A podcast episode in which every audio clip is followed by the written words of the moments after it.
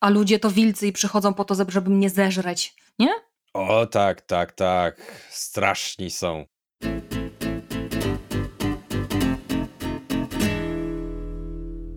Cześć. Słuchasz podcastu Lekko Mówni, w którym uczymy, jak przemawiać lekko i skutecznie. Z tej strony Patrycja Obara i Michał Kasprzyk. Zdarza się, że wystąpienia są po prostu trudne. Czasami przez publiczność, która nam nie leży, lub robi coś, co w nas wywołuje stres. Czasami przez to, że temat jest ciężki.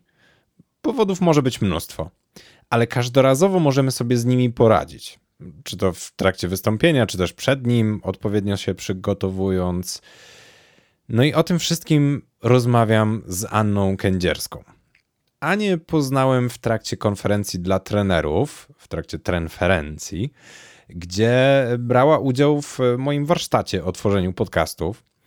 A że okazało się, że ma doświadczenie w występowaniu w mediach, że zajmuje się uczeniem ludzi przemawiania i do tego jest sympatyczną osobą, to zaczęliśmy rozmawiać.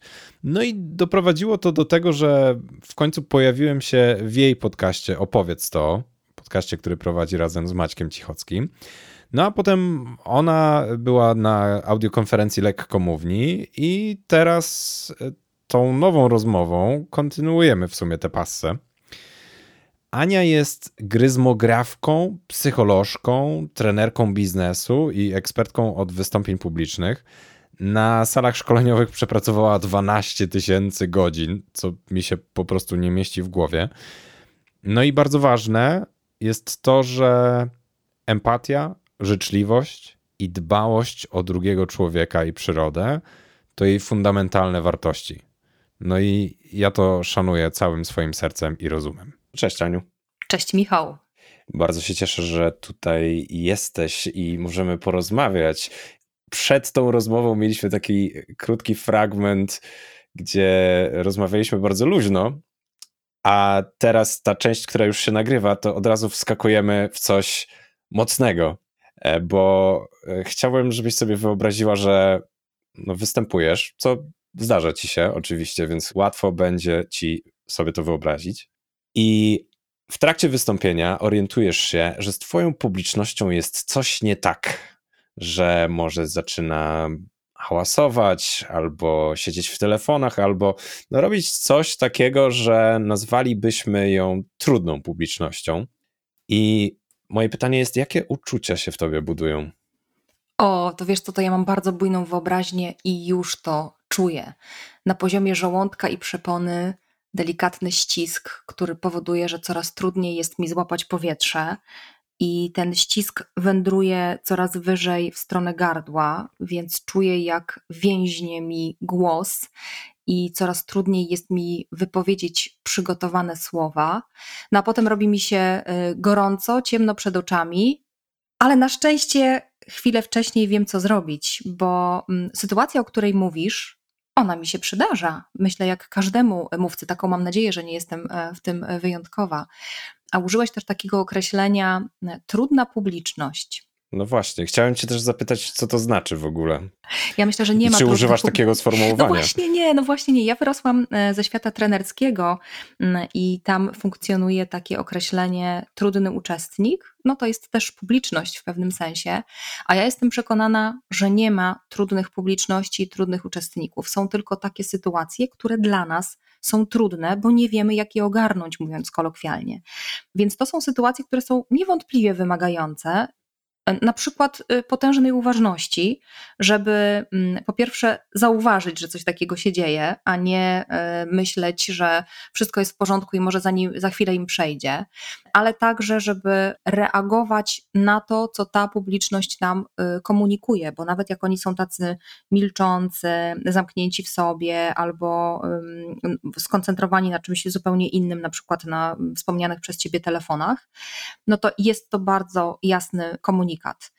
E, no i on może być różny, i tutaj y, ja zawsze sąduję, co takiego się wydarza. No bo z jednej strony może być tak, że to, treści, które ja im dostarczam, są nieciekawe, albo może formuła nie odpowiada, no bo każdy z nas jednak ma tą e, inną e, wrażliwość, jeden lubi bardziej szczegółowo, ktoś tam lubi bardziej ogólnie. Są ludzie, którzy, żeby zrozumieć, co się e, do nich mówi, potrzebują też używania specyficznego języka, albo może ten język, którego ja używam, jest zbyt wysublimowany, no bo dopadła mnie klątwa wiedzy, czyli mówię tak, jakbym mówiła do siebie, no i ta publiczność nie jest w stanie za mną podążać. Ale może być też tak, że temat, który poruszam, jest bardzo trudny i oni gdzieś e, poszli w swoje emocje, właśnie uruchamia się w nich taki proces, którego myślę, że my jako mówcy w pewnym sensie oczekujemy od naszych słuchaczy, żeby coś się w nich zadziało i żeby oni zmienili swoje zdanie, nastawienie, postawę, poziom wiedzy, żeby przeszli przez ten proces zmiany. Więc jak e, publiczność reaguje w, w taki sposób, że mam wrażenie, że no tak jak powiedziałeś, staje się turną publicznością, no to ja jestem jak taka e, surykatka, wyskakuję, na ułamek sekundy się zatrzymuję i sprawdzam, co się dzieje. E, I często o to pytam, nazywam sytuację, mówię, widzę, że po Państwa stronie zaczyna się coś dziać. Czy to jest coś, czego w danym momencie Państwo ode mnie potrzebujecie? A jeżeli jest duża publiczność, to nazywam najczęstsze obiekcje, które w danym momencie wystąpienia e, z mojego doświadczenia, e, z przygotowania się do tego wystąpienia mogą nastąpić. I na przykład mówię, wyobrażam sobie, że teraz w Państwa głowach pojawia się takie oto pytanie. I cieszę się, że ono jest. I wtedy na to pytanie odpowiadam. Albo mówię, wyobrażam sobie, że to, o czym teraz opowiadam, może być dla Państwa ciekawe, jednocześnie być może pojawia się taka wątpliwość, co ta kędzierska w ogóle opowiada e, i jak to w ogóle wszystko e, wdrożyć w codzienne życie, jak człowiek jest taki e, zajęty. No i wtedy znowu odpowiadam na tą obiekcję i sprawdzam znowu, co się mm, dzieje. A co jeżeli przewidzisz nie to pytanie, które publiczność ma w głowie? No to wiesz co, to, to, to sprawdzam. Ja też lubię z publicznością wchodzić w interakcję i często na spotkaniach, gdzie jest to możliwe, mm, jeżeli jest duża sala, a mamy mikrofony dla publiczności, albo mamy mniejszą salę i ta komunikacja między nami e, może płynąć swobodnie, to ja zachęcam do zadawania pytań. Wręcz mówię, że mam nadzieję, że z różnymi rzeczami Państwo nie będziecie się ze mną zgadzać, dlatego że rozwianie Waszych wątpliwości tu i teraz uczyni to nasze spotkanie dużo bardziej skuteczne. To, do czego zapraszam, to e, zadawanie pytań na bieżąco. Jeżeli pojawią się e, wątpliwości, niepewności, albo poczujecie, że to, o czym ja opowiadam, w żaden sposób się nie daje zastosować do waszej rzeczywistości, to zachęcam, żebyśmy się o to e, pokłócili, bo dopiero z takiej rozmowy, oczywiście pokłócili w cudzysłowie, bo dopiero z takiej rozmowy wychodzą konkrety, czyli to, z czym ja chcę zostawić moją publiczność. Element wiedzy, który jest gotowy do zastosowania. Ale zdarzają się sytuacje, kiedy ty chcesz coś osiągnąć, masz na to określony czas i ktoś no, zacznie się z tobą właśnie w cudzysłowie kłócić na temat, który nie przybliża cię do osiągnięcia twojego celu. I co, co wtedy?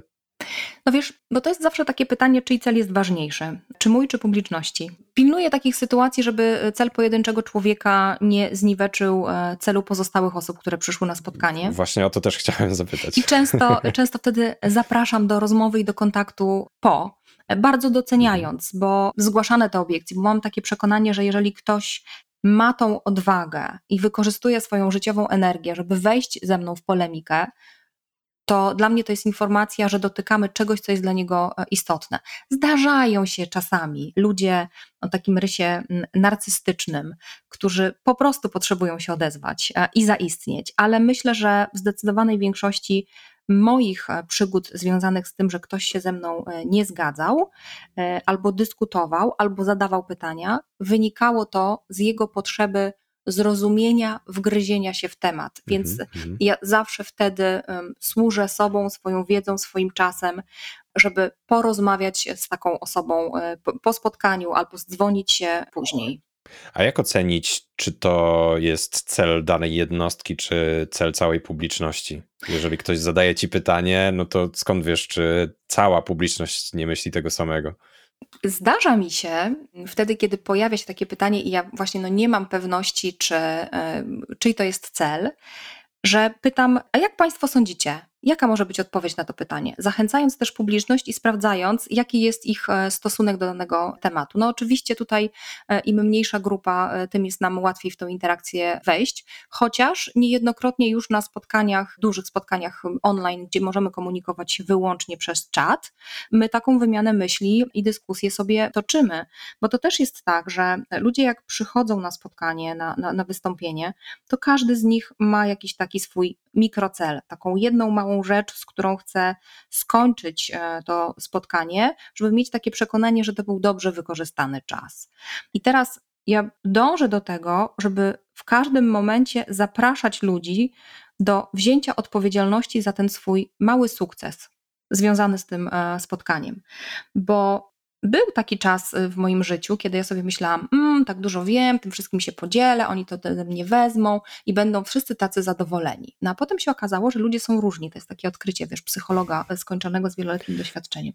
Ludzie są różne i jedni przychodzą po to, inni po tamto i to, co jest też stylem moich wystąpień, to jest zapraszanie ludzi do właśnie wzięcia odpowiedzialności. To sprawdź teraz, jaką jedną małą rzecz z tego naszego spotkania zechcesz sobie wziąć, przetransponować albo na Twoją pracę, a jeżeli nie, no na Twoje życie osobiste, bo mi często mm, zdarza się występować dla grup zawodowych, no bo firma na przykład chce, żeby ludzie sobie coś tam zawodowo w głowach poukładali ale zawsze bliższa ciału koszula. Więc ja zachęcam do tego, sprawdź, co z tych rzeczy, o których dzisiaj będę opowiadać, przyda ci się do tego, żeby ci się żyło łatwiej, żeby cię przybliżyć do takiego stanu, którym nazywasz dobrostanem, mm, mhm. żeby trudnych emocji w twoich życiu było mniej, albo żebyś umiał, umiała się nimi zaopiekować tak, żeby kończyć dzień z myślą, no, to było warte. Mhm. Ja bardzo często na swoich szkoleniach, czyli w formie wystąpienia, które mhm. ma małą publiczność i taką, z którą faktycznie można w bezproblemową interakcję wejść, zadaję pytanie, czego się nauczyli na szkoleniu. I to trochę ma bardzo podobny cel, bo rzeczywiście oni wtedy, każdy wymienia coś swojego. Czasami oczywiście się powtarzają, bo ciężko jest, żeby nie, ale wymieniają coś, co sami zapamiętali najbardziej, coś, co sami będą w stanie wykorzystać w swojej czy pracy, czy w życiu.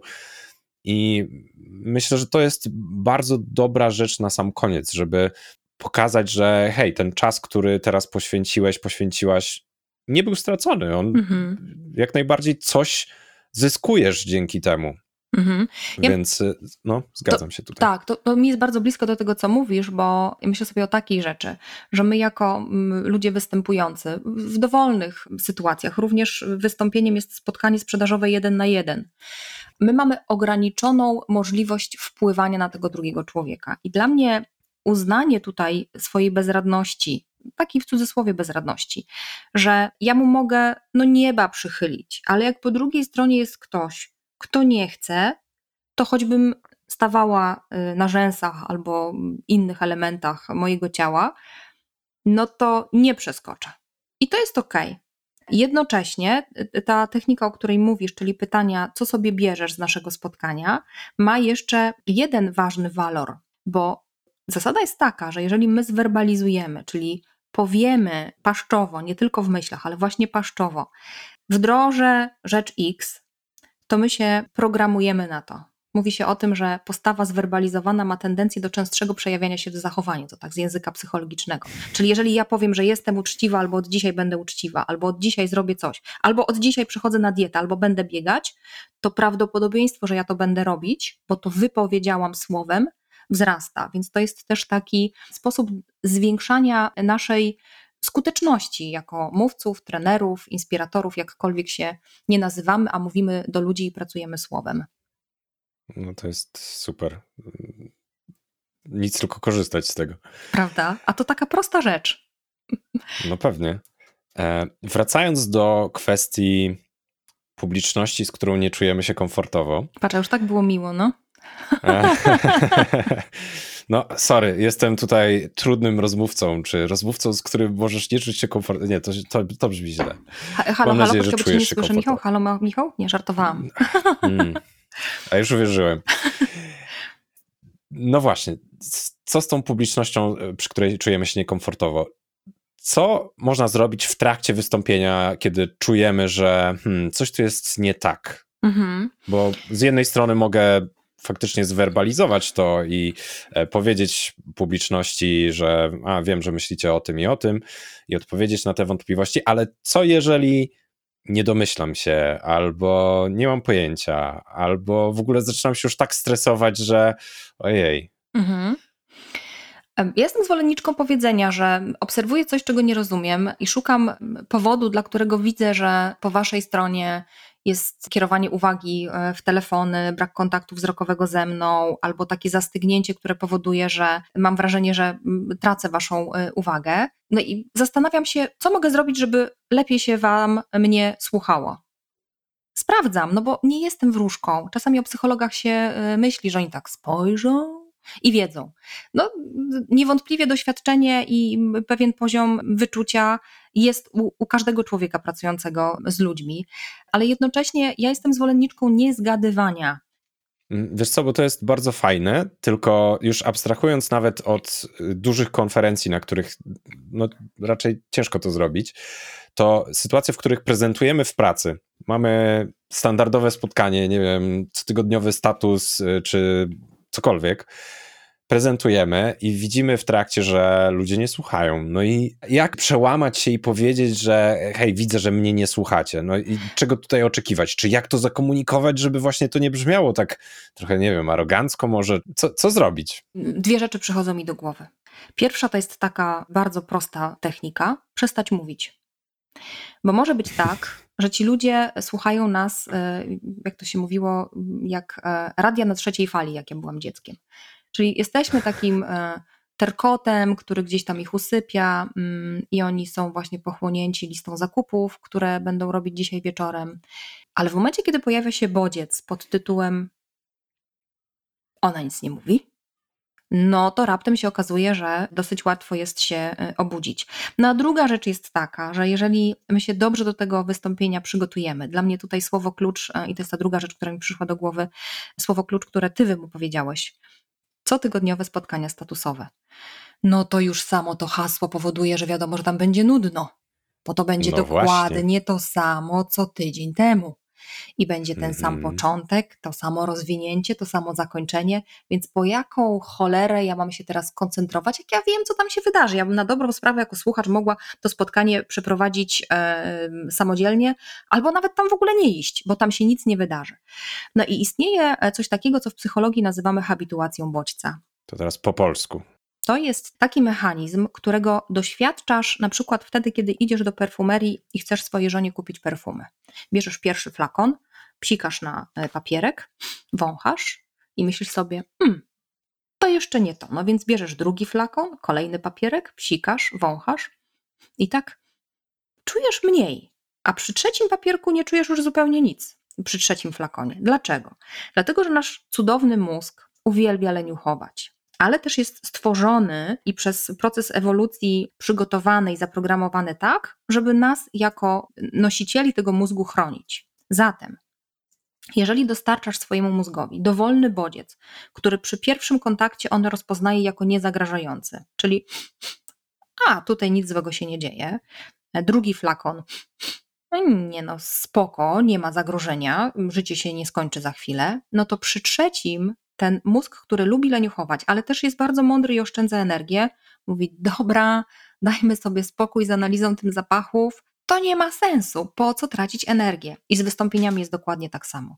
Zaczynając od pierwszego slajdu na spotkaniu statusowym, kiedy ludzie spoglądają, mówią: Aha, dobra, wiem, co tu się wydarzy. I mózg się wyłącza. Jeżeli spotkania przebiegają dokładnie w tym samym miejscu, w tym samym sposobie prowadzenia, składają się z tych samych elementów, to tam się nic nie dzieje. I utrzymać uwagę na takiej nic się nie dzieje jest szalenie trudno. Ja się wcale nie dziwię, że e, ludzie uciekają. Zatem to dobre przygotowanie, o którym ja mówiłam, to jest poszukanie sposobu, jak my możemy przełamać schemat. Zaczynając od pierwszego slajdu. Bywasz, Michał, jako słuchacz na konferencjach? Oczywiście. Co jest zawsze na pierwszym slajdzie? Albo w zdecydowanej przewadze? Co jest na pierwszym slajdzie? Tytuł, imię i nazwisko. Mhm. Firma. Dokładnie. I teraz zobacz. Tytuł, prześlizgujemy się, no wiemy, jaki jest tytuł, bo jak przychodzimy na wystąpienie, to albo w zaproszeniu to wiedzieliśmy, e, albo w programie, który dostaliśmy przy rejestracji. No, generalnie nie jest tak, że idziesz i raptem odkrywasz, o, wystąpienie o takim tytule, wow. No nie, nie, nie, nie potrzebujemy tego jak, jako słuchacze. Nazwisko prelegenta przeczytam czy zapamiętam? Niekoniecznie. Jak usłyszę, dużo bardziej, zwłaszcza jak ten prelegent mi opowie jakąś historię, która pokazuje, że jest właściwą osobą na, na, na właściwym miejscu.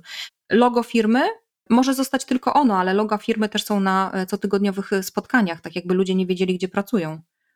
I trzeba by było, wiesz, im e, przypominać. A nazwisko prelegenta, jak jesteśmy wśród swoich, no ja rozumiem, że w stresie zapominamy niejednokrotnie i, i spojrzenie na slajd, to ja jestem, w jakim temacie występuję, może być ratunkowe. No ale to znowu jest nie dla nas, nie, nie dla publiczności, ale dla nas. A gdyby tak pierwszy slajd zrobić totalnie inny, albo wystąpić bez prezentacji w PowerPoincie. O, to jest coś, co ludzi zaskakuje. Ja, to jest niesamowite. Już tak bardzo oczekujemy tego, że ktoś będzie miał slajdy, że jak tych slajdów nie ma, to niektórzy nawet traktują to jako błąd. Że nie przygotowani. No właśnie, a y, ja na przykład lubię i oglądać i prowadzić takie wystąpienia, gdzie jeżeli, no wiem, że jest wymóg slajdów, no czasami tak jest. Y, w, w online na przykład to też nam pomaga to y, wykorzystuję slajdy, które są tylko i wyłącznie rysunkami albo zdjęciami. Dlatego, że ja wychodzę z założenia, że slajd i prezentacja, która ma mi pomóc, ale także pomóc mojej publiczności, żeby ona tam nie zajmowała się Facebookiem, listą zakupów albo y, nie ucinała sobie drzemki, to są slajdy, które stanowią wsparcie tego wszystkiego, co ja opowiadam. Są tłem dla mnie, że ja nie muszę z nimi konkurować, no bo nie mam tam litego tekstu i człowiek spogląda i nie wie, czy słuchać Kędzierskiej, mhm. czy czytać, co ona tam napisała na tych slajdach.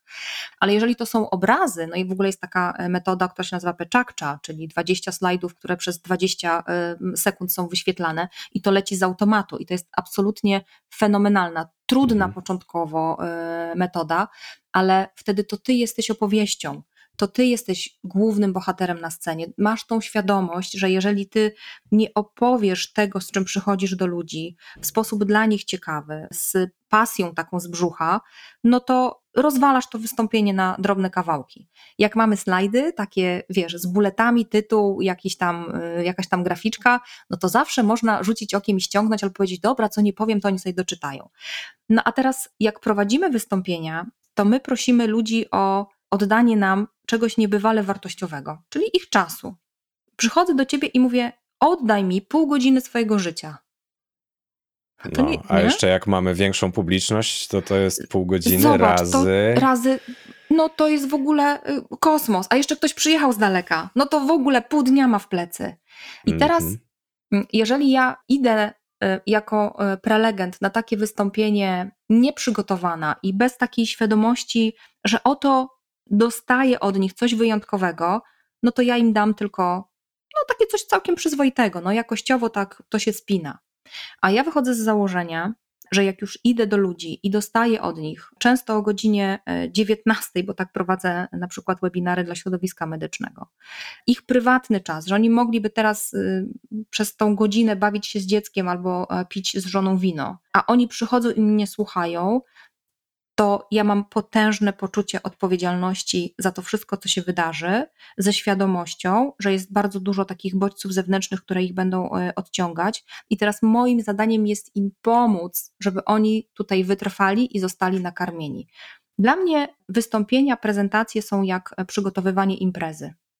Jak zapraszasz do domu gości z dowolnego powodu, to nie jest tak, że wpadasz na 10 minut e, przed, wyjmujesz e, na biegu talerze, nawet ich nie rozstawiasz na stół i mówisz, dobra, znam jakieś parówki dla wegan, wegańskie, dla mięsożerców, 100% e, szynki i jakoś damy radę. Tylko szykujesz się do tego, planujesz, sprawdzasz, kto ma jaki apetyt, co kto lubi, a może ktoś ma uczulenie na gluten, to mu kupisz taką bułę bezglutenową, żeby mógł się najeść. I z wystąpieniami jest dokładnie tak samo jeżeli e, zadamy sobie trud, do, żeby się dobrze przygotować, żeby włożyć w to całe serce, żeby sprawdzić, kto z jakim apetytem przychodzi, kto może mieć gdzieś jakieś wątpliwości, no to wtedy tych sytuacji, które nazywamy sytuacjami trudnymi, jest zdecydowanie mniej, bo ludzie też to czują i widzą, że my przychodzimy tutaj cali dla nich. No i zgodnie z zasadą wzajemności, dużo chętniej od nas biorą, bo jak coś od nas dostają, to mają gotowość oddać nam swój czas. Mhm. Ja tutaj podpisuję się oboma rękami pod tym wszystkim, co powiedziałaś, y, jak najbardziej. Y, jeśli chodzi o przygotowanie, to takie mniej oczywiste przygotowanie jest też do sesji pytań i odpowiedzi, bo Absolutnie. ludzie wiedzą, że mają się przygotować do wystąpień, chociaż też różnie z tym bywa, czy oni to faktycznie robią, czy nie. Natomiast y, jeśli chodzi o sesję pytań i odpowiedzi, to najczęściej jest na żywioł i nie przygotowują się w ogóle, mimo że wiedzą, że taka sesja na przykład będzie w trakcie, mm -hmm. nie wiem, konferencji, czy szkolenia, czy e, nawet na tym cotygodniowym statusie. Myślę, że częściowo to wynika z tego, że nie wiedzą, jak się przygotować. Ja myślę, że też wynika, wiesz, ze strachu. A to jest w ogóle niezwykłe, bo podcast, odcinek podcastu, który razem z y, Maćkiem Cichockim nagrywamy, ten ostatni odcinek dzisiaj publikowany, dotyczy właśnie trudnych pytań, więc tak, e, o. że tak powiem, na świeżo tutaj uderzasz w temat ważny. Często ludzie. Podlinkujemy się... od razu też. Będzie mi bardzo miło. E, często ludzie, jak się boją wystąpień, to myślą sobie właśnie o tych takich pytaniach, które prosto w splot słoneczny uderzają i po prostu oddechu nie można złapać. Człowiek zmienia kolory i myśli sobie, o matko jedyna, chyba już wolę umrzeć. A tymczasem to przygotowanie do pytań jest szalenie ważne. Jednocześnie my jako ludzie boimy się wziąć za bary z czymś, czego się obawiamy. Nie, to jest tak jak wiesz, zapisanie się do dentysty albo na, na zastrzyk. No, niejednokrotnie odwlekamy to do ostatniej chwili z nadzieją, a może się nie wydarzy. No, to jest takie chowanie głowy w piasek i taka wiesz, skuteczna metoda dwulatka, który jak zamknie oczy, to mówi nie ma mnie, nie ma i świat znika. I zaskakująco, później te rzeczy się wydarzają, nie? No ja bym powiedziała tak, im bardziej się ich obawiamy, tym większa szansa, że one się wydarzą, nie? Gdzieś tam ta no energia mm, przyciąga.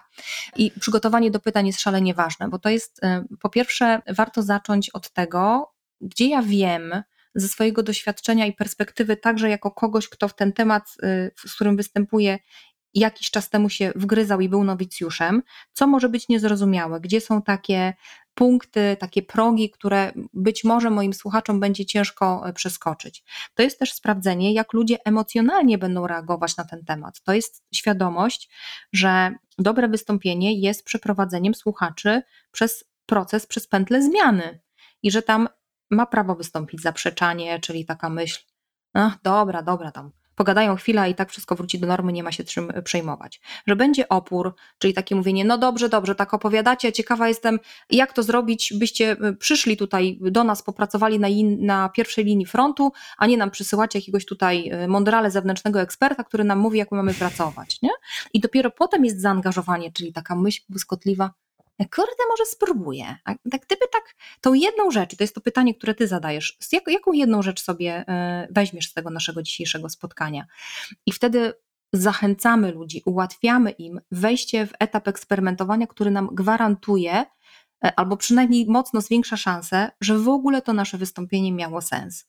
I ta myśl błyskotliwa, o której wspominam, to jest to, no to wszystkiego to ja nie biorę, bo to takie za trudne i zbyt skomplikowane. Ale to jedno to ja sprawdzę, no to ja się przekonam. I to znaczy, że jesteśmy coraz bliżej domu i celu wystąpienia. Jak się przygotować do pytań. Więc tak, w nas świadomość, że ludzie przechodzą przez, przechodzą przez zmianę, że są rzeczy, które i na poziomie emocjonalnym i intelektualnym w tym temacie, z którym występujemy, mogą być e, trudne, ale też, że dzieją się ludziom różne rzeczy w życiu. Mnie się zdarzyło e, prowadzić na przykład szkolenie w dzień katastrofy smoleńskiej. No i trudno było, e, z wystąpień publicznych zresztą, wiesz, więc to takie było, mhm. powiedziałabym, dwa w jednym.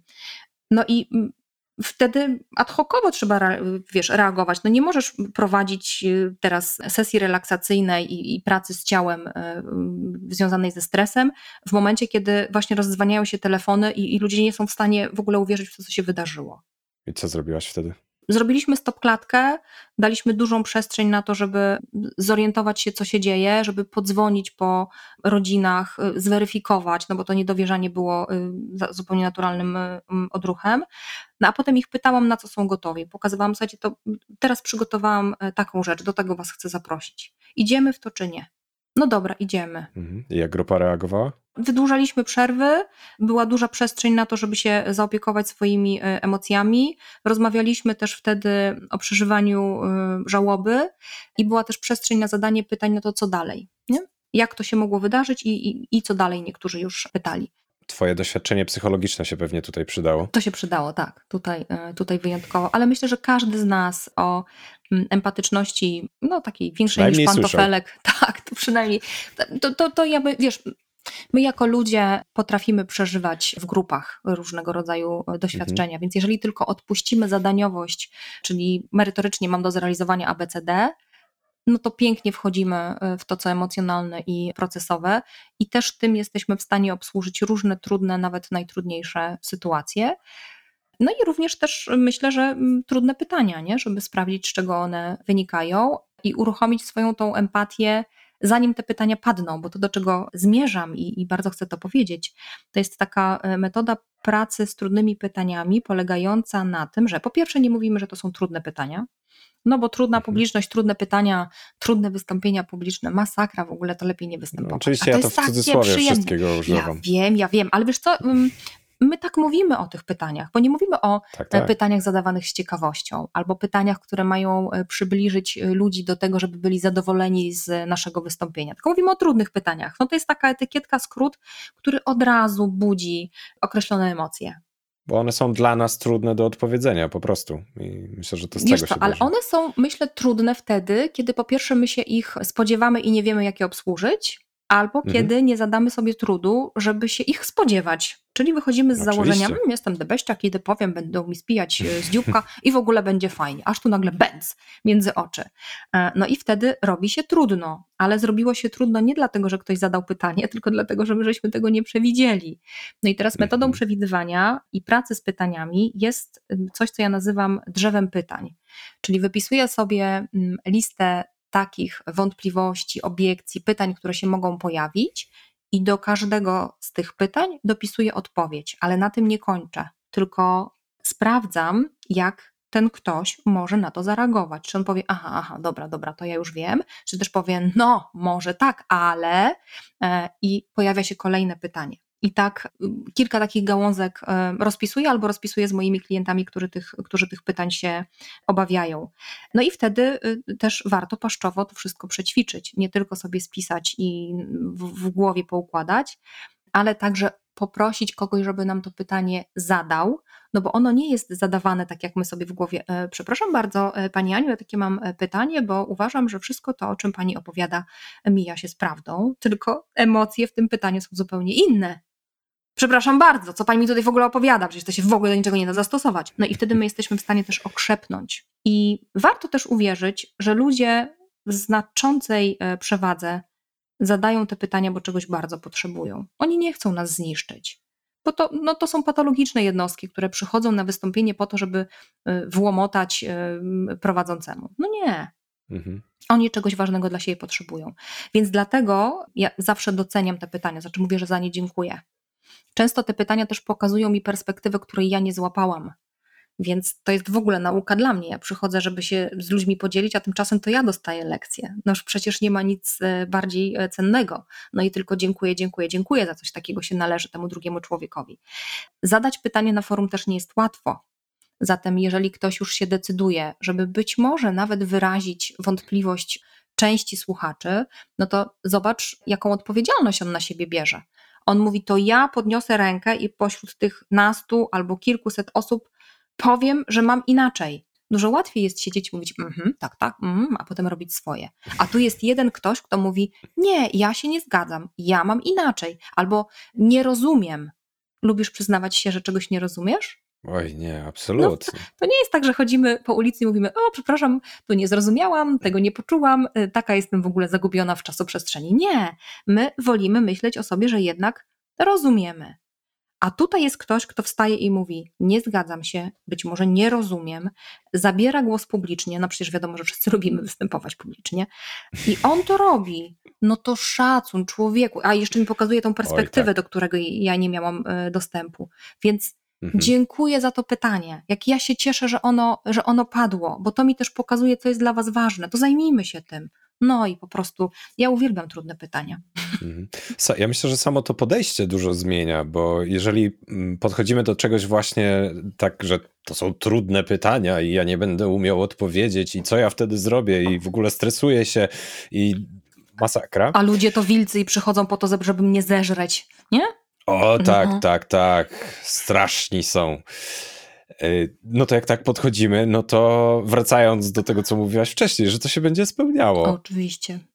Jeżeli podejdziemy do tego pozytywnie i okej, okay, z takim przyzwoleniem na to, że pewnie nie będę w stanie odpowiedzieć na wszystkie pytania, no nie jestem alfą i omegą, ale nie będę też traktował tego jak nie wiadomo jaką um, plamę na honorze, że nie odpowiem. Bez przesady. Mhm. Jeżeli nie będę znał odpowiedzi, no to trudno. Jeżeli będę znał, super. Postaram się przygotować jak najlepiej, żeby znać jak najwięcej tych odpowiedzi, ale nie, nigdy nie będę w stanie ogarnąć wszystkiego. Tak?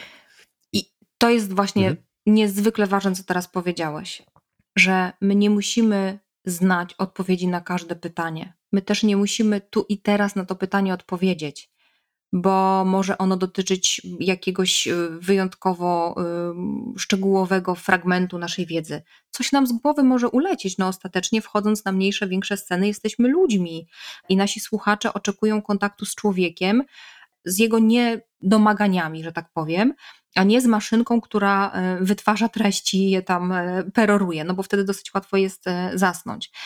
Moim zdaniem, i to jest też taka technika, którą e, polecam i sama stosuję, jest danie sobie prawa do tego, żeby nie odpowiedzieć ad hoc na każde zadane pytanie i jednocześnie zadeklarować, podziękować. Tak? To jest dobre pytanie. Cieszę się, że ono padło i ono nawet e, mnie skłania do tego, żeby e, zgłębić temat. Nie potrafię precyzyjnie odpowiedzieć na nie w tym momencie, Zdzwońmy się, poproszę, albo poproszę o Pana adres y, mailowy, ja się odezwę. Y, spotkajmy się na Zoomie, Teamsie, pogadajmy o tym, bo to jest ważny temat i cieszę się, że Pan go e, zadał, bo być może to jest temat na nasze kolejne spotkanie, więc jak najbardziej to jest do ugrania i prze, przekucia w pozytyw. A jak często Ci się zdarza, że napiszesz do kogoś, czy ktoś ci zostawi tego maila, napiszesz do kogoś i ten ktoś odpowiada. Albo, bo jest też drugi sposób, można przy większej publiczności można powiedzieć, proszę do mnie napisać, tak? I gdzieś tam mail będzie wyświetlony. Jak często ludzie faktycznie piszą? Rzadko, niestety bardzo no właśnie, rzadko. Nie? To jest niezwykłe. My z Maćkiem, y, jak y, z Maćkiem Cichockim, jak pracujemy, prowadzimy szkolenia, zawsze mówimy, jesteśmy do Waszej dyspozycji mailowo, telefonicznie. Jeżeli chcecie się poradzić, pochwalić sukcesem, to my jesteśmy. I no powiedziałabym przez te naście lat, już tak blisko 15 e, pracy warsztatowo-szkoleniowej i różnych wystąpień, na palcach e, dwóch rąk mogę policzyć tych, którzy powiedzieli: Dobra, to ja napiszę i napisali. Ja mam bardzo podobnie. No to też pokazuje, że te pytania czasami one nie są aż tak ważne, tak? Że nie musimy się nimi tak, wiesz, przejmować i rwać włosy z głowy. Natomiast jeżeli powiem, że się odezwę, no to choćby nie wiem co, e, to zachęcam do dotrzymania słowa. No, oczywiście. A ty też masz tak, że, że, że niespecjalnie ludzie e, się odzywają, tak? Mówisz? No, no właśnie nie. Jeżeli, jeżeli to jest w tę stronę, że ja proszę o kontakt, mhm. to szczerze mówiąc, nawet nie wiem, czy w ogóle mi się zdarzyło. No nie przychodzi mi do głowy mhm. żadna sytuacja. No to ciekawe, nie? Jak bardzo y, lubimy wziąć odpowiedzialność na siebie za zadane pytanie i za swoją ciekawość i za swój rozwój. No to na, in, na, inną, y, na inne spotkanie temat. Pewnie, pewnie. Mhm. E, mówiłaś też trochę o emocjach, między innymi jak prowadziłaś to szkolenie w Dzień Katastrofy Smoleńskiej, e, ale też w innych kontekstach i chciałem tutaj cię trochę dopytać, mm, co jeżeli zdarzy się tak, że ty jako mówczyni wywołasz w publiczności negatywne emocje? że negatywne to wiadomo też nie jest dobre określenie dla emocji, bo wszystkie emocje są ok, natomiast no, te, które postrzegamy jako mm -hmm. te nieprzyjemne. A, a jakie powiedzmy. konkretnie masz na myśli, Michał, emocje? E, no, ktoś może albo się na nas ze złości, albo kogoś wprowadzimy w smutek. -hmm. Co wtedy? No wiesz to tak, ze złości się. No to najpierw bym sprawdziła, czy on się ze złościł na mnie. I myślę, że Tutaj z pomocą przychodzą wszelkiego rodzaju historie, które pokazują, jak z tą złością sobie można poradzić, czyli historie innych ludzi, którzy słuchali tego, co w tej chwili opowiadam, wkurzyli się, a potem doszli do wniosku, bo to wkurzenie, które występuje, ono niejednokrotnie jest elementem tego procesu zmiany, o którym ja, o którym ja wspominałam. I bywa tak, że ludzie się wkurzają na prelegenta, no bo to on jest tym posłańcem, który przynosi złą wiadomość. Mhm. E, I dla mnie to jest okej. Okay. Znaczy mi to nic nie robi. No wkurzyli się na mnie, no ale to, to nie jest moja wina. No to oni sobie tak radzą z tym. Ja mogę to wkurzenie nazwać, powiedzieć z czego ono może e, wynikać. Ja w ogóle jak przygotowuję się do wystąpienia, to myślę przez pryzmat przeprowadzenia ludzi przez zmianę. Ja wrzucam tam takie pytania, które są typowe, albo takie obiekcje, które są typowe dla poszczególnych tematów. I zdarza mi się zaczynać e, zdanie na przykład, wyobrażam sobie, że teraz jest ciężko Państwu w to uwierzyć, tak? czyli mamy to zaprzeczanie. Albo mm, domyślam się, że to, o czym opowiadam, może Was wprawiać w zakłopotanie, konsternację albo nawet budzić złość. I to jest okej. Okay. Więc mhm. opowiadam o tym i mam takie wrażenie, wiesz, szukam, czy zdarzyło mi się tak, że y, tak komuś nadepnęłam y, bardzo tym, co powiedziałam na odcisk, że tupnął nogą, trzasnął drzwiami, wziął i poszedł. Znaczy ja wychodzę z założenia, że te wszystkie emocje są potrzebne, bo one są przejawem, objawem tego, że ludzie słuchają. No, a oni przychodzą po to, żeby słuchać. No, I nie muszą ze wszystkim się zgadzać, i niech protestują, i to jest jak najbardziej super, o tym już wspominałam. A jak mówisz o smutku, który y, może się pojawiać, no to warto pamiętać, że ten smutek jest przestrzenią do refleksji. Ludzie, póki się nie mhm. zasmucą, to y, nie mogą wyciągać wniosków, nie mają przestrzeni takiej wewnętrznej na to, żeby sobie poukładać tą nową wiedzę. Oni potrzebują się wycofać. Konieczna jest ta migracja wewnętrzna, żeby zanurkować w sobie i zadać sobie pytanie: rany, to tak można było? Albo nie, no faktycznie, no to może ja coś zacznę robić inaczej. Albo no to łatwo powiedzieć, tak teraz jest, pewnie. To może to innym pasuje, ale u mnie to się y, nie da zrobić. No a złość nam daje energię do zmiany do tego, żeby powiedzieć: Ja nie na takie wystąpienie tu przyszłam, mój cel jest inny. Super. No fantastycznie, jak usłyszysz coś takiego od swojej publiczności, no to możesz iść w tą stronę, gdzie oni wyjdą po spotkaniu z tobą i powiedzą: No to było dobre, to było dobre, to mnie nakarmiło, to warto było. Więc tych emocji się nie boję. Wiesz, czego ja się boję najbardziej w wystąpieniach? Czego się boisz? obojętności. Mam za sobą takie wystąpienie dla bardzo wysokich i poważnych urzędników e, państwowych, gdzie powiem Ci, że przez 45 minut ja byłam e, bliska śmierci. Ja to nazywam stanem muminka.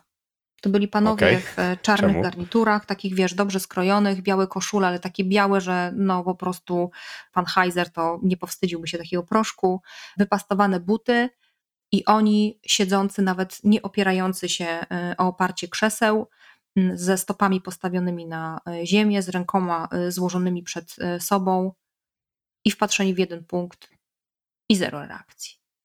Nie ma życia. Nie ma, siedzą. Siedzą i patrzą czasem na mnie, czasami na swoje buty. No, nieboszczyki, no, muminy takie. Nic się nie dzieje. I trwało 45 minut, zanim ja ich tam dziobnęłam i dotarłam, w czym jest rzecz. I w czym była rzecz?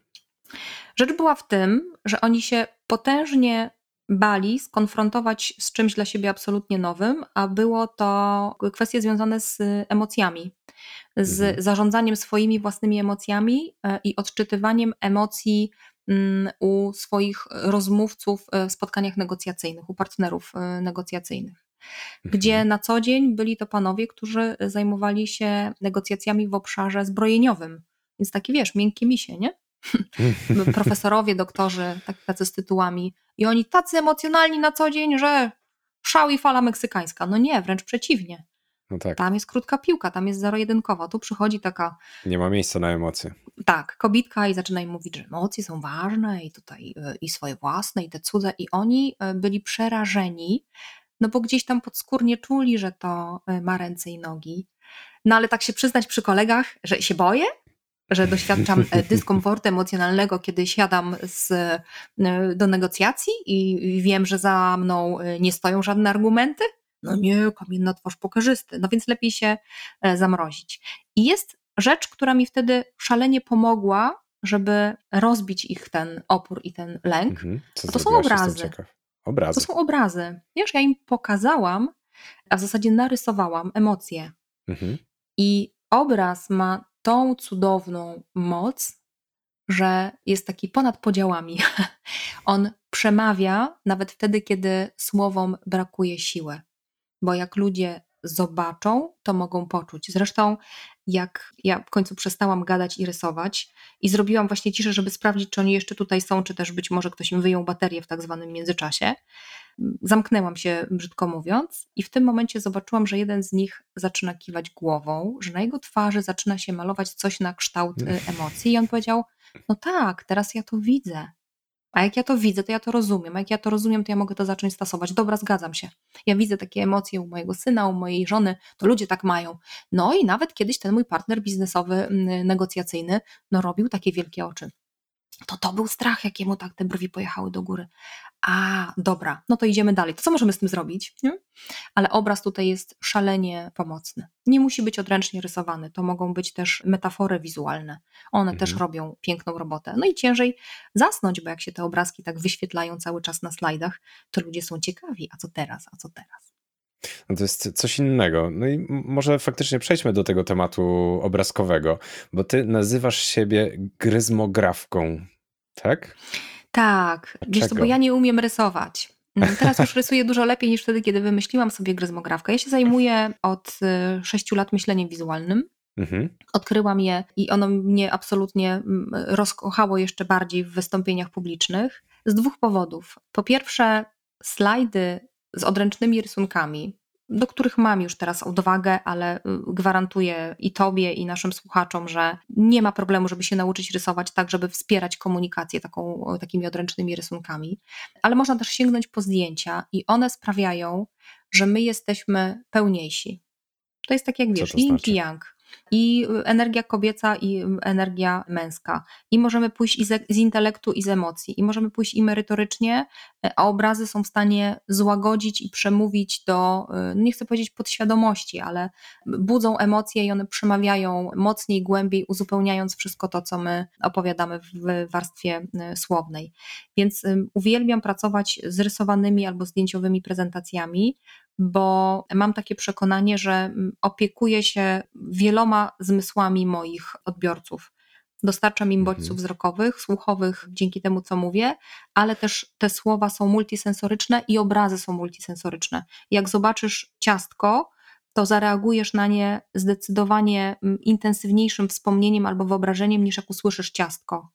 A my, mhm. jako ludzie, jesteśmy wizualni, bo jak słyszysz słowo krowa, to co ci się pojawia y, przed oczami wyobraźni? Literki no, jakieś... owy, a? Czy, czy raczej zwierzątko? No raczej zwierzątko i gdzieś tam słyszę to mu i w ogóle. Prawda? I zobacz, czasami w okresach przedświątecznych ludzie widzą fioletowe zwierzątko, no bo są epatowani, fioletową krowę, tak. bo są epatowani reklamami. Zdarzyło mi się raz na szkoleniu, że uczestnik y, nie zobaczył krowy, ale teściową. No ale to ciągle jest obraz. Ojej. Wiesz, i my jesteśmy wizualni. 60% naszego mózgu odpowiada za analizę wrażeń wizualnych. Mhm. Obraz jest wart więcej niż tysiąc słów. My obraz odkodowujemy w ciągu 13 milisekund, podczas gdy słowo zdecydowanie dłużej, ale ono też działa na mniej głęboko, że tak powiem. No i drugi powód, dla którego ja uwielbiam rysowane prezentacje, jest wielka frajda i szybkość ich przygotowywania no tam wiesz, nic nie trzeba justować, nie zastanawiać się, jakie bulety, jaki tytuł dla tego slajdu, tylko jest obraz, obraz, obraz, obraz, albo rysunek, rysunek, rysunek, rysunek. Zdarza mi się, jak podróżuję pociągami, w zasadzie podróżowałam, rysować w trakcie na tablecie i potem cyk, masz gotową prezentację. Nie? Więc też jest oszczędność czasu. Ale co jeżeli ja nie umiem rysować? Powiedziałaś, że nie ma z tym problemu, żeby się nauczyć, ale to, co, co trzeba zrobić w takim razie? Narysować kropkę, kreskę, kółko, trójkąt, kwadrat i chmurkę. Mhm. A potem zacząć tymi literami alfabetu wizualnego, bo tak to się nazywa, bawić się konstruując z tego to, co chcesz pokazać. Bo w myśleniu wizualnym nie chodzi o rysunki rodem z ASP. To mają mhm. być proste kreski, które po pierwsze szybko się odkodowuje, a po drugie one są uzupełnieniem tego, co mówisz. To nie są kalambury, to nie jest tak, że ty ludziom wyświetlasz rysunki i mówisz, a reszty to się domyślcie. Zgadnijcie sobie, co poeta miał na myśli, a w zasadzie malarz. Nie. To ma być uzupełnienie tego, o czym ty opowiadasz. I jak mówisz o rozwoju i narysujesz schody, to to jest, no wiesz, to jest łamana linia, nie? Ze strzałką na końcu. I tu już możesz, e, wiesz, pierwszy etap, drugi etap, trzeci stopień, idziemy coraz wyżej i już masz historię. Nie potrzeba dużo. Narysujesz na slajdzie jedną kropkę, gdzie ludzie się będą zastanawiać, ale o co chodzi? no to ty Mhm. powiesz, e, no to jest właśnie miejsce, do którego zmierzamy i jesteśmy coraz bliżej. Wiesz, ta kropka może być coraz większa na przykład, aż wypełnia w którymś momencie nam cały ekran. Nie? Więc te, ten rysunek też może być kanwą do, do całego twojego wystąpienia. I jest cała masa inspiracji, e, są też książki, które pomagają, są szkolenia. Chodzi o to, żeby ten rysunek był prosty i wspierał to, co my mamy do powiedzenia. A jak nie umiesz rysować i się zapierasz, że nie umiesz, no to są zdjęcia. Zdjęcia, Mhm. które możesz chociażby na mm, kanwie i z nich możesz korzystać, ale też każdy z nas dzisiaj ma świetny aparat e, i możemy robić zdjęcia. My przygotowujemy m, z Maćkiem ludzi do wystąpień takich wewnątrz organizacji, gdzie niesamowitą robotę, y, na przykład lidera czy prezesa, który zaprasza ludzi do tego, żeby zmierzyli się z nowym tematem, jest pokazanie fragmentu jego prywatnego życia, gdzie on się mierzył z nowym tematem i też się obawiał, ale coś mu pomogło. I wiesz, i wyświetla zdjęcia no, na przykład ze swoich dokonań sportowych i wygranych i przegranych meczów. I raptem się okazuje, że ta prezentacja wcale nie jest nudna, bo ona jest inaczej skonstruowana, jest ze zdjęciami. Mówi o prezesie, że to jest człowiek, który też się obawia, a nie tylko wymaga wdrożenia. No i to idzie zdecydowanie lepiej, skuteczniej i łatwiej, zarówno dla jednej i dla drugiej strony. I oczywiście zawsze się znajdzie ktoś, kto powie, przepraszam bardzo, ale jaki ma związek pana granie w tenisa e, z wdrożeniem zmiany, którą my mamy w organizacji? No znajdzie się taki, no nie poradzisz. No co poradzisz, Oczywiście. jak nic nie poradzisz? I okej. Ja do zdjęć jeszcze zaraz przejdę, ale chciałem najpierw zapytać jeszcze odnośnie rysowania. Okej, powiedzmy, że zdecydowałem się nauczyć rysować i rysować w ogóle swoje prezentacje. Czy od dnia zero powinienem już używać tych slajdów przy prezentowaniu z odręcznymi rysunkami, czy dać sobie trochę czasu lepiej na to, żeby dopracować kreskę? A jeżeli dopracować, no to z kolei okazuje się, że próg wejścia się zwiększa. No i co z tym? Nie no, ja myślę tak, wiesz, 4 lata, dobry tablet za jakieś Mm. 4 tysiące i może wtedy Tak warto pomyśleć o tym, czy w ogóle temat jest warty grzechu. Zaczynać, testować na już. Wiesz, co warto sprawdzić? Jak bardzo ludzie dobrze reagują na nasze niedoskonałości. Jak powiemy, e, i chcę wam to narysować, nie umiem rysować, więc przepraszam, ale te rysunki nie będą doskonałe. Wiesz, bo to jest obnażenie się z czymś takim bardzo ludzkim, a jednocześnie też jest tak, że no, nasz mózg łaknie obrazów, to o tym powiedziałam, że zobacz, my jako dzieci każdy z nas rysował. Potem Mhm. poszliśmy do szkoły i nam powiedzieli, że niebo musi być niebieskie, drzewo zielone, bo jak słońce jest, nie wiem, czarne, to znaczy, że coś z nami jest nie w porządku i trzeba iść do psychologa i tam się leczyć, bo pewnie mama z tatą są w jakimś ciężkim kryzysie. Nawet najprostsze rysunki, naprawdę takie, wiesz, patyczaki, ale to są rzeczy od serca. Ja Mhm. pamiętam moje pierwsze próby rysowania. Mam te rysunki do tej pory. One są tak totalnie niedoskonałe. Te moje ludziki mają takie wielkie głowy. I nie wyglądają jak tramwaje i telefony. I to jest zawsze taki, wiesz, wskaźnik. Czy można poznać, co narysowałeś?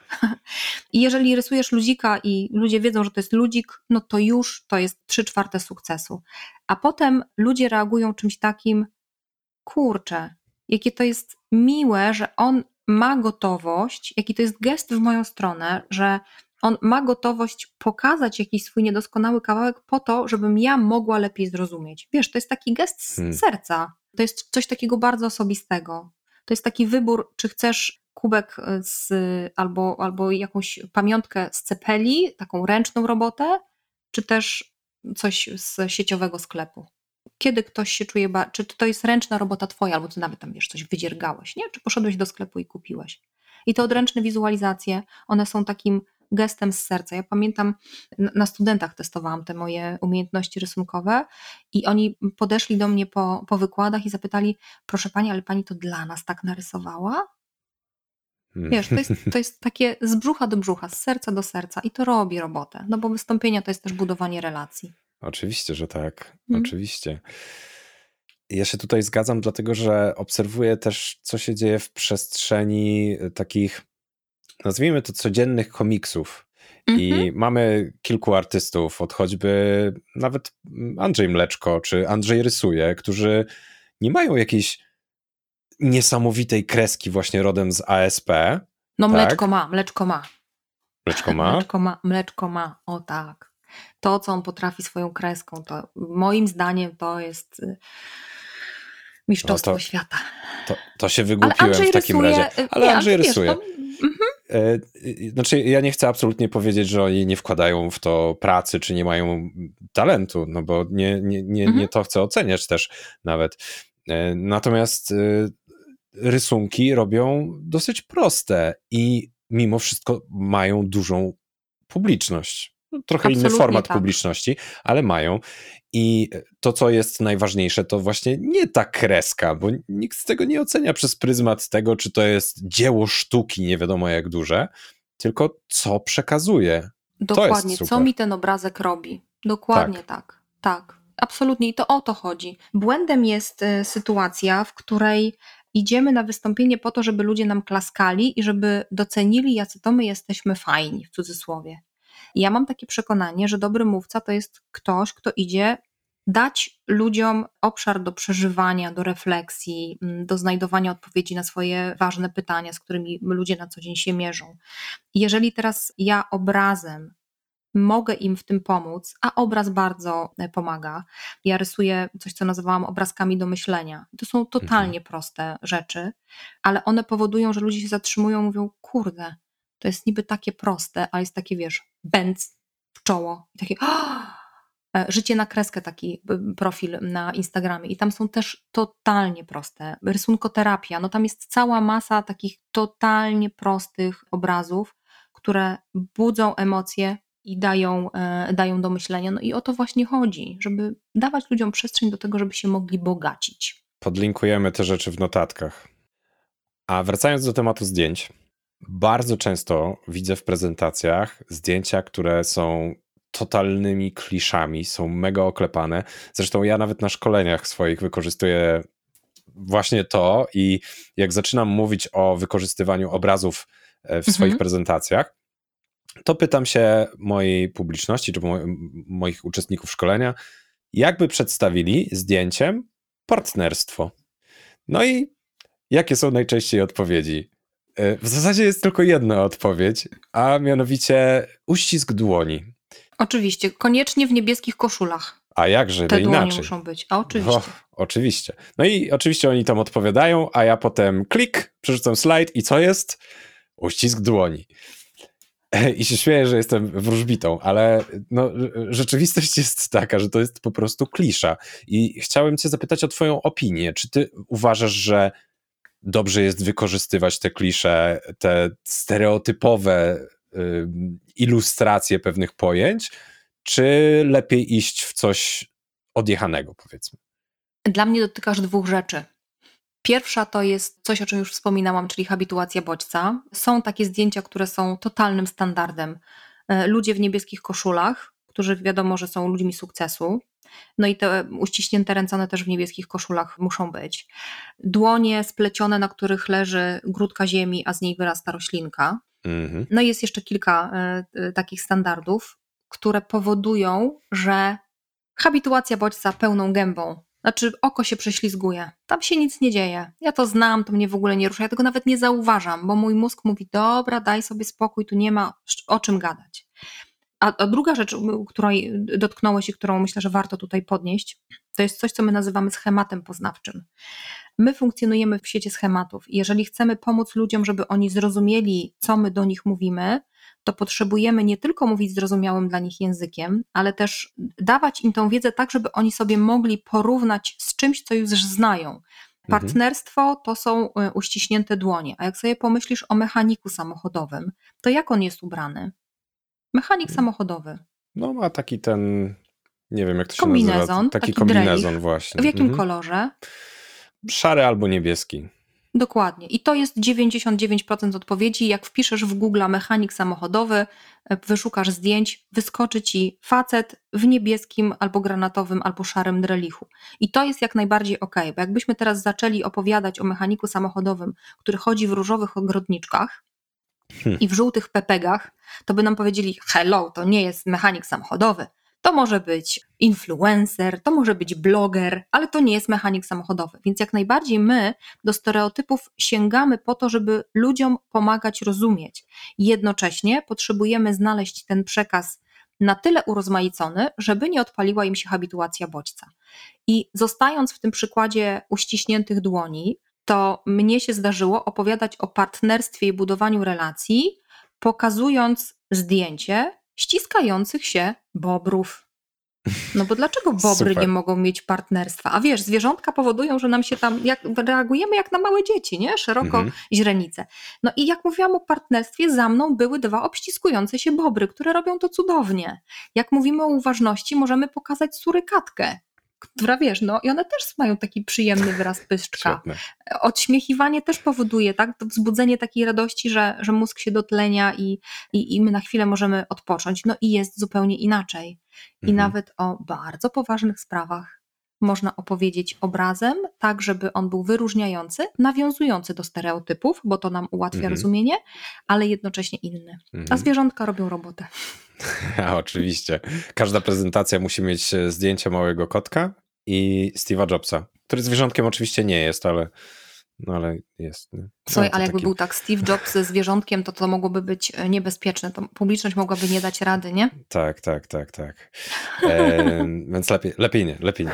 E, natomiast ja jeszcze chciałem dodać do tego, że y, odchodzimy z tym uściskiem dłoni, to nawet zastąpienie zdjęcia ilustracją czy Mhm. rysunkiem też zrobi dużo lepszą robotę, bo jeżeli my mamy to, co znamy, ten stereotyp, ale w trochę innym wydaniu, no to będzie to dużo ciekawsze. Więc uściśnięte dłonie można narysować albo wstawić jakąś Można. ikonę, coś, co nie jest po raz kolejny użytym tym samym zdjęciem ludzi w garniturach, którzy e, Absolutnie. ściskają dłonie. Nie? Absolutnie tak. Dokładnie. Mhm. Aniu, bardzo Ci dziękuję za y, bardzo dużą porcję wiedzy, zarówno jeśli chodzi o takie sytuacje niekomfortowe w wystąpieniach, jak i gryzmografię. I jeszcze teraz chciałem Ci zadać y, dwa pytania. Po pierwsze, jakie masz ćwiczenie dla naszych słuchaczy? Pójdę zatem e, w stronę i z propozycją ćwiczenia, które oswaja trudne sytuacje i trudne pytania. Bardzo fajnie. Warto zamknąć oczy i wyobrazić sobie taką najtrudniejszą sytuację, jaką jesteśmy w stanie sobie wyobrazić. Co to by było, Michał, w Twoim przypadku? Taka związana, wiesz, z wystąpieniem publicznym. Taki Uuu, po prostu miazga. nigdy się nad tym nie zastanawiałem, ale zakładam, że Mhm. e, przed wyjściem na scenę, taki, tu- że tuż przed wystąpieniem dosłownie, że już w zasadzie muszę wchodzić na scenę, okazuje się, że nie wiem, spodnie mi się podarły w kroku, powiedzmy, albo że mam, o, oblałem się sokiem i jestem cały poplamiony, co oczywiście nie jest aż tak dramatyczne, ale jest już początkiem trudności, Mhm. bo później, zaraz po wyjściu, okazuje się, że publiczność to dostrzega i zaczyna się śmiać ze mnie. I ja zaczynam się stresować, zaczynam się cały trząść i nie wiem, co powiedzieć. Nie mogę wydobyć z siebie ani jednego słowa i po prostu uciekam z tej sceny. A ja myślałam, że pójdziesz dalej i powiesz, że sięgasz po koło ratunkowe w postaci prezentacji, żeby chociaż wyświetlić slajdy, ale tu się okazuje, że laptop się rozładował, rzutnik nie działa, mikrofon, y, właśnie wyczerpały mu się baterie, a osoba z obsługi technicznej dostała problemów żołądkowych i wybiegła w ostatniej chwili i po prostu jesteś sam z tą plamą i z tymi podartymi spodniami na środku sceny. Albo ktoś podmienił y, moją prezentację na coś, co mnie jeszcze bardziej kompromituje. Dokładnie. Jakieś nagranie, na przykład z próby przemówienia, gdzie totalnie mi nie wychodzi. I co drugie słowo mówisz, ja pierniczę, to jest do kitu, co za kto, po cholerę ja się zgłosiłem do tego wystąpienia, jeszcze tak, Tak mało mi tu płacą. No dobrze, i teraz są Grubo. dwie drogi. Pierwsza to Mhm. jest odpowiedź na pytanie, na ile jest prawdopodobne, że coś takiego się wydarzy. Tak na skali od 0 do 10. I to wiesz, nie musisz teraz opowiadać. To jest takie ćwiczenie, które pokazuje nam, że my niejednokrotnie boimy się rzeczy, lękamy się rzeczy, które nie mają racji bytu, jeżeli chodzi o ich prawdopodobieństwo. Mhm. Ja myślę, że akurat w tym przypadku y, cały ten scenariusz to szansa jest jakaś tam, wiesz, 0,00000 i tak Mhm. dalej i 1, bo jest bardzo mało prawdopodobne, ale każda z tych poszczególnych rzeczy, którą opisaliśmy, jest jak najbardziej możliwa i to całkiem Super. nieźle możliwa, no bo e, spodnie Kto się mogą się oblał podrzeć. sokiem. Albo, albo właśnie, mogę się oblać. E, I ja nawet, i- mi się spodnie nie podarły nigdy, ale kiedyś prowadziłem konferencję y, i tuż przed rozpoczęciem sesji moderatorka panelu dyskusyjnego wchodziła na scenę i nie było schodków, więc scena była dosyć wysoko. Wchodziła i sukienka jej się, zamek jej się, Pękła. e, e, tak, pękł zamek. Okej, okej. No i była masakra, więc e, na szybko próbowaliśmy to ogarnąć. Jeszcze dobrze, że ludzi nie było w sali i ostatecznie tam się udało to wszystko e, załatwić, więc e, Mhm. uratowana była na szczęście. Ale no, jest to sytuacja mega stresująca tuż przed wystąpieniem. I zdarzają się takie rzeczy. Tak, zdarzają się. A z drugiej strony, e, zobacz, czy widziałeś kiedyś gwiazdę, która się e, centralnie wyrąbała na scenie? No po prostu szła i No. się wypierniczyła, spadła ze schodów. Jakie uczucia wobec e, takiej osoby wtedy ma ktoś z publiczności? Ale ciapa, po prostu jakaś sierota, gdzie na tą scenę, to gwiazda z kociego teatru, po prostu co za jełopa taka skończona, taka fu, No, czy inaczej? wiadomo. Co- Wiadomo. no raczej, raczej współczucie. Dokładnie, Tak nie? A kurde, ale nie fart, ale jaką to trzeba mieć odwagę, żeby teraz dotrwać do końca. I to jest to, co się pojawia w naszej publiczności. Jak już sobie wyobrazimy tą taką najgorszą Mhm. sytuację, to najpierw warto sobie sprawdzić, czy to się ma szansę wydarzyć. I tak jak powiedziałeś, w kompilacji tych wszystkich e, dramatów, zalanych, e, pękniętych spodni, zepsutych mikrofonów i tak dalej, wszystko nie, ale pojedyncze owszem. No i teraz są dwie rzeczy. Po pierwsze, warto sobie sprawdzić, to co ja mogę zrobić, kiedy to się wydarzy? Mieć takie koło ratunkowe. Wiesz, to tak jak z tym drzewem pytań. Nie? Jak będzie trudne pytanie, to zrobię tak. Jak mi odpowiedzą tak, to ja zrobię tak. Jak będzie tak, że rozładuje mi się laptop, no to zrobię tak. A druga rzecz, co ja mogę zrobić, żeby ten laptop mi się nie rozładował? Co ja mogę zrobić, żeby mi spodnie nie pękły? Co ja mogę zrobić, żeby się nie zalać sokiem? Pić wodę. Proszę, kiedy jest proste rozwiązanie, nie ma za co. Co mogę zrobić, żeby to się nie wydarzyło i co zrobię, kiedy to się w końcu e, rzeczywiście wydarzy. Mhm. No i jeszcze jedna rzecz. Warto zadać sobie pytanie, co ludzie pomyślą, jak oni to odbiorą, kiedy nam się to wydarzy. Bo znakomitą część tych wszystkich rzeczy, o której powiedziałeś, kiedy wchodzisz na scenę i masz te rozerwane spodnie i jeszcze zalane sokiem, i ludzie zaczynają się śmiać, ja bym się zaczęła śmiać razem z nimi, mówiąc, e, że cały kosmos mnie odpycha od tego, żeby powiedzieć wszystko to, co, z czym ważnym do Was tutaj przychodzę, ale ja się nie poddaję, bo absolutnie jestem przekonana, że to, co mam Wam do powiedzenia, jest ważne dla Was, może być dla Was pomocne w tym i w tym obszarze, no w zależności od tego, w jakim temacie mm, występujemy. Więc nie wiem, kto mi zostawił ten sok, żebym się wylała i nie wiem, kto mi podmienił te spodnie, bo jeszcze wczoraj były dobre, ale nic mnie nie powstrzyma i ja Wam to opowiem. Wiesz, no Jest power. Każdemu się zdarzyło zalać, każdemu się zdarzyło, że mu coś tam y, pękło. To nie jest koniec świata. A nawet Mhm. jak na tu i teraz mamy przekonanie, że to było po prostu najgorsze wystąpienie w naszym życiu, to obudzimy się jutro i mamy szansę na kolejne, bo od tego jednego niewiele zależy. No to widać No po tak. politykach. Ile można głupot narobić i mieć e, pękniętych spodni, pokazać za przeproszeniem gołą dupę, a w tej polityce oni się trzymają. To samo jest z aktorami. No to ja nie dam rady. Takie ćwiczenie. I tym wesołym akcentem podsumowujemy ćwiczenie, a jeszcze zanim przejdziemy do podsumowania odcinka, to chciałem e, Cię zapytać, gdzie można Cię znaleźć? Wszędzie tam, gdzie są ludzie, od sklepu przez e, LinkedIny, Facebooki i Instagramy, jako Anna Kędzierska, ale także jako powiedz.to, bo razem z Maćkiem Cichockim tworzymy taką markę, która, taką firmę i pomagamy ludziom mówić do ludzi, e, o ludziach i po ludzku.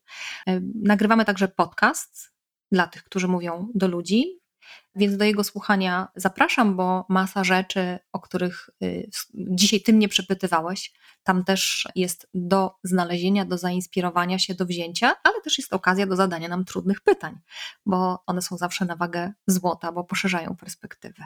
Ja zachęcam.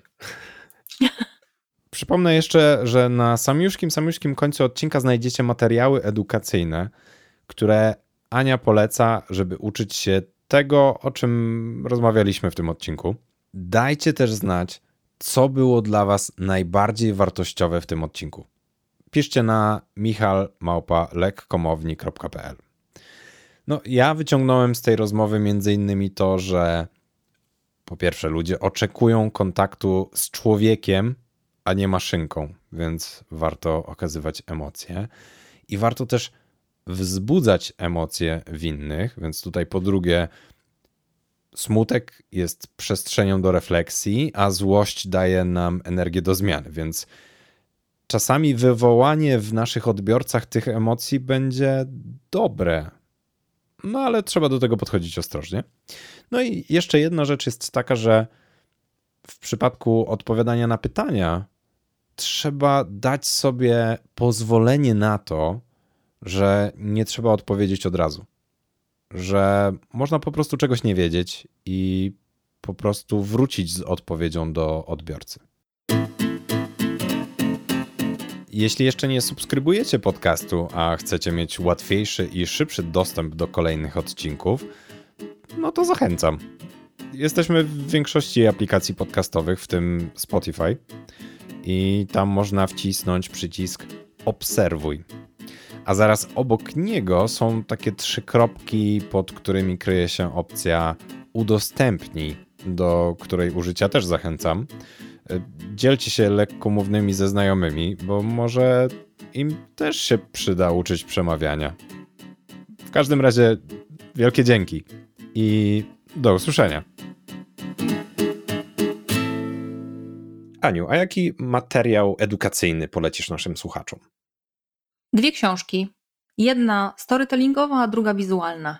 Zacznę mhm. od tej wizualnej, bo ona nasza polska.